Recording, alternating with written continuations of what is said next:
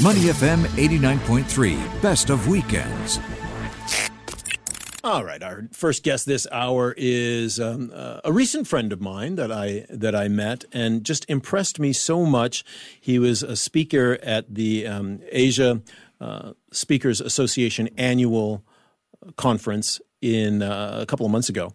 And Pat Chang is his name. Pat is a motivational speaker. He is the author of Head Over Wheels, a quads lessons from adventures in wheelchair dating. Pat, welcome to the show. It's great to have you with us today. It's amazing to be here. Thank you so much, Glenn. Thank you so much, Neil. Pat, um, we we got to start with a little bit about your story. You were a competitive swimmer um, in your earlier years in school. You dove into the pool the wrong way. Your life changed. Give us just the, the a brief background of, of what happened. So when I was 13 years old, I loved swimming, and uh, just one day, a rainy day, I dove in the pool, hit the bottom of the pool, and uh, broke my neck, and I was paralyzed. I've been paralyzed since then. So I, I'm I don't have full function of my arms, and I, I cannot move my legs. Yeah, and uh, that that sets you on a course, uh, Pat, to a realization about life, and not all of those realizations were happy and positive for you, but you have managed to turn that around over the years. What was the what was that journey? And I know it was it's been a, an ongoing one and a long one, but what was that journey like for you to go from active swimmer who could have, you know, been a national competitor at that caliber to not being that? I was at 13. I didn't really know what what life was about, and I I saw it from a different lens. Um, but as I grew older, I I started to feel I was not whole. I was somehow damaged, and I can and the da- that damage was permanent. Um, in a way that it compelled me forward because I, I thought I had to do something to to overcome, to fight. But at the same time, it also made me a, a very angry person inside, and I hid all of that inside um, because people look at me. They they they wanted me to be inspirational. They wanted me to motivate, and I went and gave talks to uh, at universities, community centers. Um, uh, there was even a TV show made about me. Um, but all when that all that was going on, I, I felt less and less myself. It was like acting, um, and after a while, I just I just lost faith in myself. I didn't uh, believe who I was. And, and when was this, Pat? I mean, just for the benefit of our listeners, can you give us a time frame of when you started to feel this way? Um, actually, when I was a, a teenager, I, I had a midlife crisis at age, uh, I think it was maybe 18 or 19, because I had I done I did well in school. I, I was accepted to a PhD program uh, when I was 19 years old. Wow. So I, I had a very accelerated uh, academic career, but that also did not prepare me well um, emotionally. Yeah. Uh, it's not just the wheelchair, but the fact that you're in an environment where people around you usually have a lot more life experience, and that is not something that can be um, shortened by by having uh, by studying harder. Right. You know, watching you do your keynote speak at the uh, at the APSS um, uh, annual conference, um, as I mentioned uh, at, at the top of this uh, uh, uh, segment, one of the things that struck me is your sense of humor about being a quadriplegic and talking and, and your sense of, of authenticity and openness, talking about everyday bodily functions, talking about, you know, everything you need to do. And, we'll get into the dating part in just a minute. But, you know, why is that shocking to me? Be, you know, because we should we should all understand that you're going to have certain you know certain challenges that that people that can use their arms and legs don't have, right? When Yes, it comes to daily functions. one of the things that I it actually um, was something that I I didn't find much humor before, but only after I got married, then I, I realized it's nothing to be ashamed of to to need to go to the bathroom, and I go to the bathroom in a very different way um, because when you sit in a wheelchair, and not all bathrooms are accessible um, Yeah. wherever you go Sure. um, maybe it's it is and it's under maintenance. So I wear a special device called the leg bag or the pee bag, so I can be anywhere and pee. and that actually is quite an experience and a, a, a marvelous invention. Mm-hmm. Um, but before I, I saw it as a source of shame, and I didn't want anyone to know how how can you sit and pee and that's just disgusting. I thought. Right. But when I when I first met my wife, one of the first questions she asked me was, "Do you wear diapers?" Hmm. And when she asked me that question, I realized this woman is amazing and she could be it. Hmm. So next time, all because she was accepting of your process. Yes, and any when you're dating or when you meet someone, if that person can ask you an em- what you may feel is embarrassing question or something like, "Do you wear diapers?" Pay special attention. That person could change your life. Wow. It changed mine. Um, when did the change come, Pat? Because as listening to you now, you're saying you had this terrible accident as a swimmer, and then you had that period in your late teens. Completely understandably, you're angry not only about the fact you're in a wheelchair, but the fact that you're missing out on these life experiences that other folks are taking for granted. So, when did you, your mindset or the anger subside? When did it? When was the, the changing point, if there was one? Was it meeting your wife, or was it before then? What was the change in you? initially it was more I I want to prove to the world that I was better. And that went on for, for a long time. And it was more about having achievement, power, fame, success. I thought those were the key to making me equal. Since I, I have a broken body, what else could I do? And it was only when I when I started dating, I used the same uh, technique, the same methods, the same mindset, which is, you know, I, I cannot walk, so I'm going to do other things better. Hmm. It, it was only after so many, I blew I blew up so many relationships, and they were with amazing, beautiful, kind people hmm. that I realized maybe it's not with them. I, I tend to blame. Okay, this woman did this. She was like this. She was like that. She's not compatible. Maybe it was something deeper. So let's maybe turn the focus to inward, and then. That's a very evolved thing that. Well, you I know, ran out of. I ran out You of ran things out- to point fingers to. Right, That was, right. you didn't have you anybody looked to at go. a common denominator.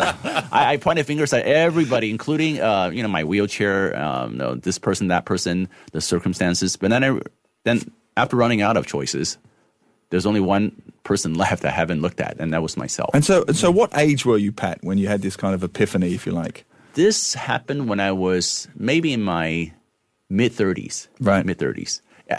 Uh, after so many failed relationships, and that had to that I had to experience.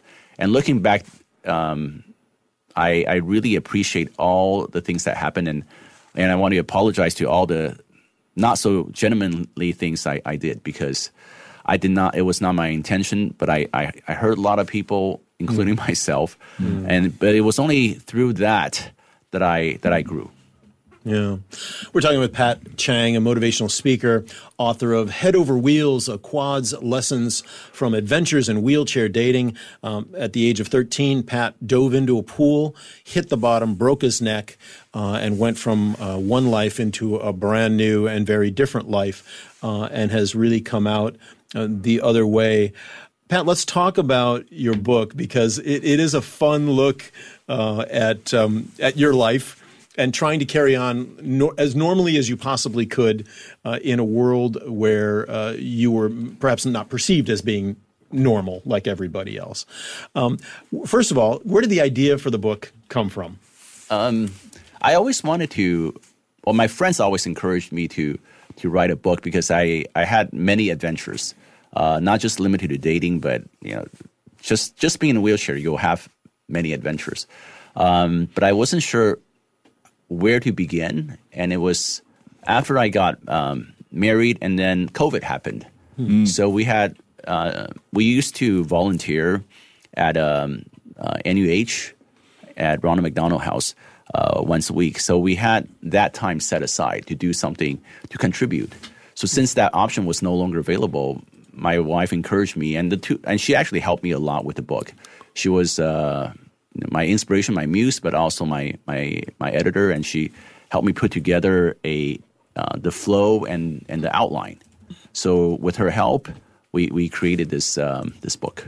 Yeah, and, and take us through kind of the the um, it, it, parts of it are very tongue in cheek, parts of it are very instructional. Uh, it's it's really it runs the gamut, right? Talk, talk to us about about the structure of it and what what what, what you wrote. Initially, I, I, wanted to write a like a fun uh, collection of stories. Then I realized um, my personality. I, I was taught to to instruct more. I like to teach. Uh, I, I, was uh, uh, almost became a, a career academic.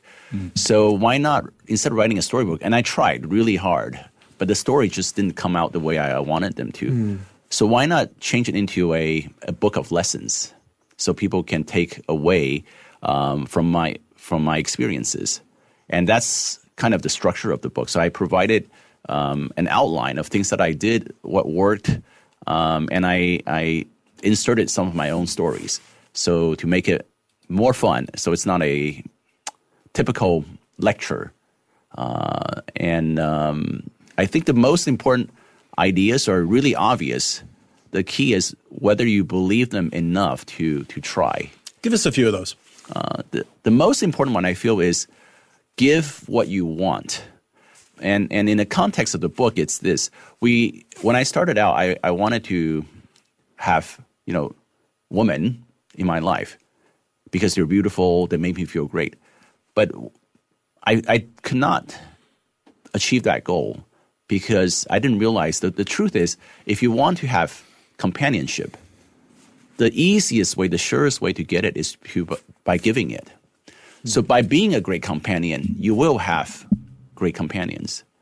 But if you chase after it and you try to impress them with your wit, your money, or power, that will not work in the long run. So, hmm. very simple idea.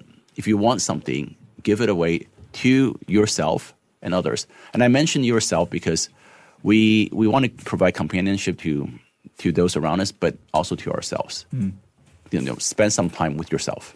Mm. And I mean, some of the tips you give is uh, never fear asking for dates again, and feel tall and confident in a wheelchair. So how that that applies to every young person, every person listening to this show. How do you overcome those fears of mm. asking out a, a, man or a woman for a date? Um, I, I, always tell people that sitting in a wheelchair and, and, start a conversation with a woman is a is always a you can look at it as a, a privilege or a challenge because their chest height is my is is my eye height.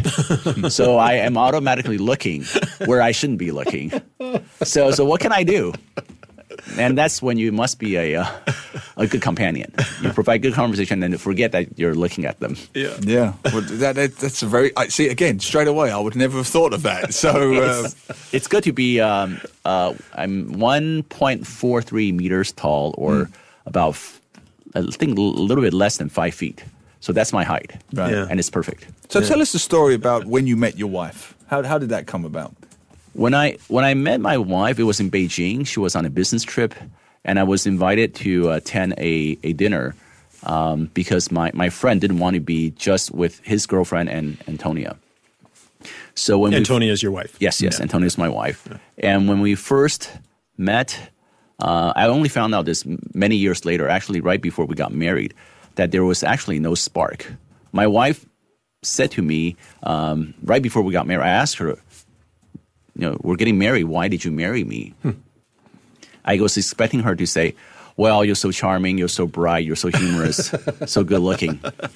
And what came out was unexpected. She said, when I first met you, I thought you were annoying. Honesty, I, key, important. Glenn and uh, Neil, you guys, uh, you, you, know, when you first met me, you find me annoying, a little bit maybe. Um, so I asked her, it cannot be because if you really thought I was annoying, why did you keep feeding me? Yeah. Because when she first met me, she kept feeding me uh, Peking, Peking duck. Yeah. She said that was the only way to stop you from talking. there you go, Pat. That, that's good advice. Antonia is awesome. I She love is her. awesome. We met her just now. She came into the studio, a lovely lady.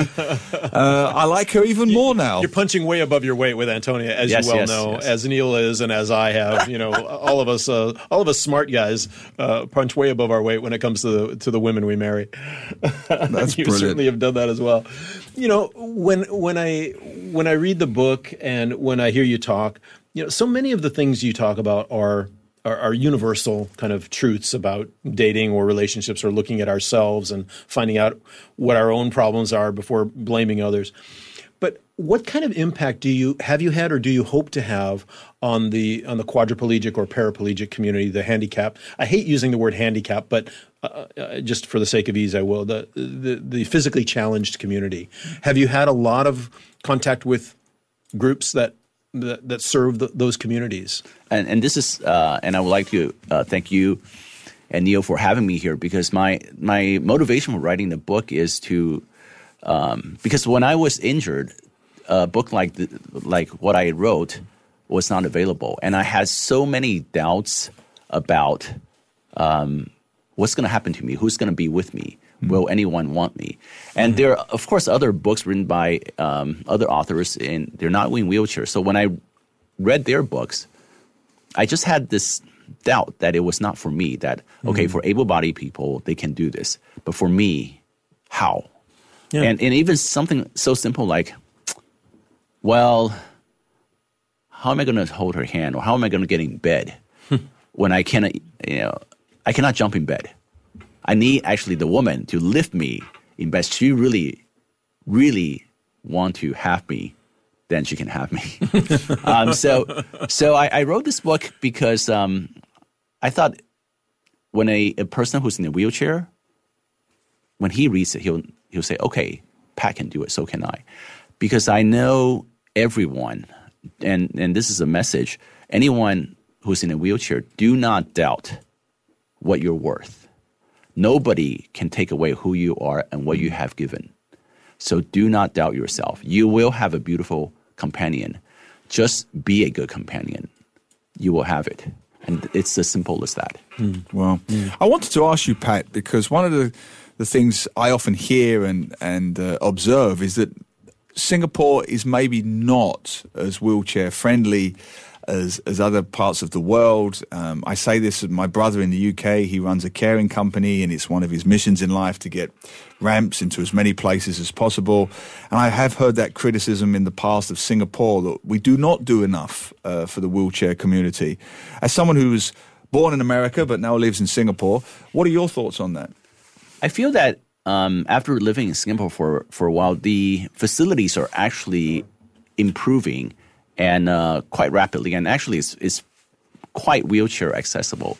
And I, I feel the um, what I can do is to just to reach out, and if if anyone wants me to go and and talk to anyone, even if it's one person, I'll be more than happy to because um, to change that one person's mindset, and I I feel in general people are very helpful. I remember one day I was. Um, um, just out by my uh, with Antonia. I was waiting for her. Uh, she was she went to the bathroom, and then when I was sitting there, people would approach me and ask me if I needed help because they saw a guy in a wheelchair not pushing his wheelchair, and they automatically assumed that I needed help. So that was I was very touched. Yeah. Um, I feel even more so is for the for anyone who's in a wheelchair to let go of your your fears and just to go out there and know that when you need help, there will be. I assure you, in Singapore, help is no more than thirty seconds away.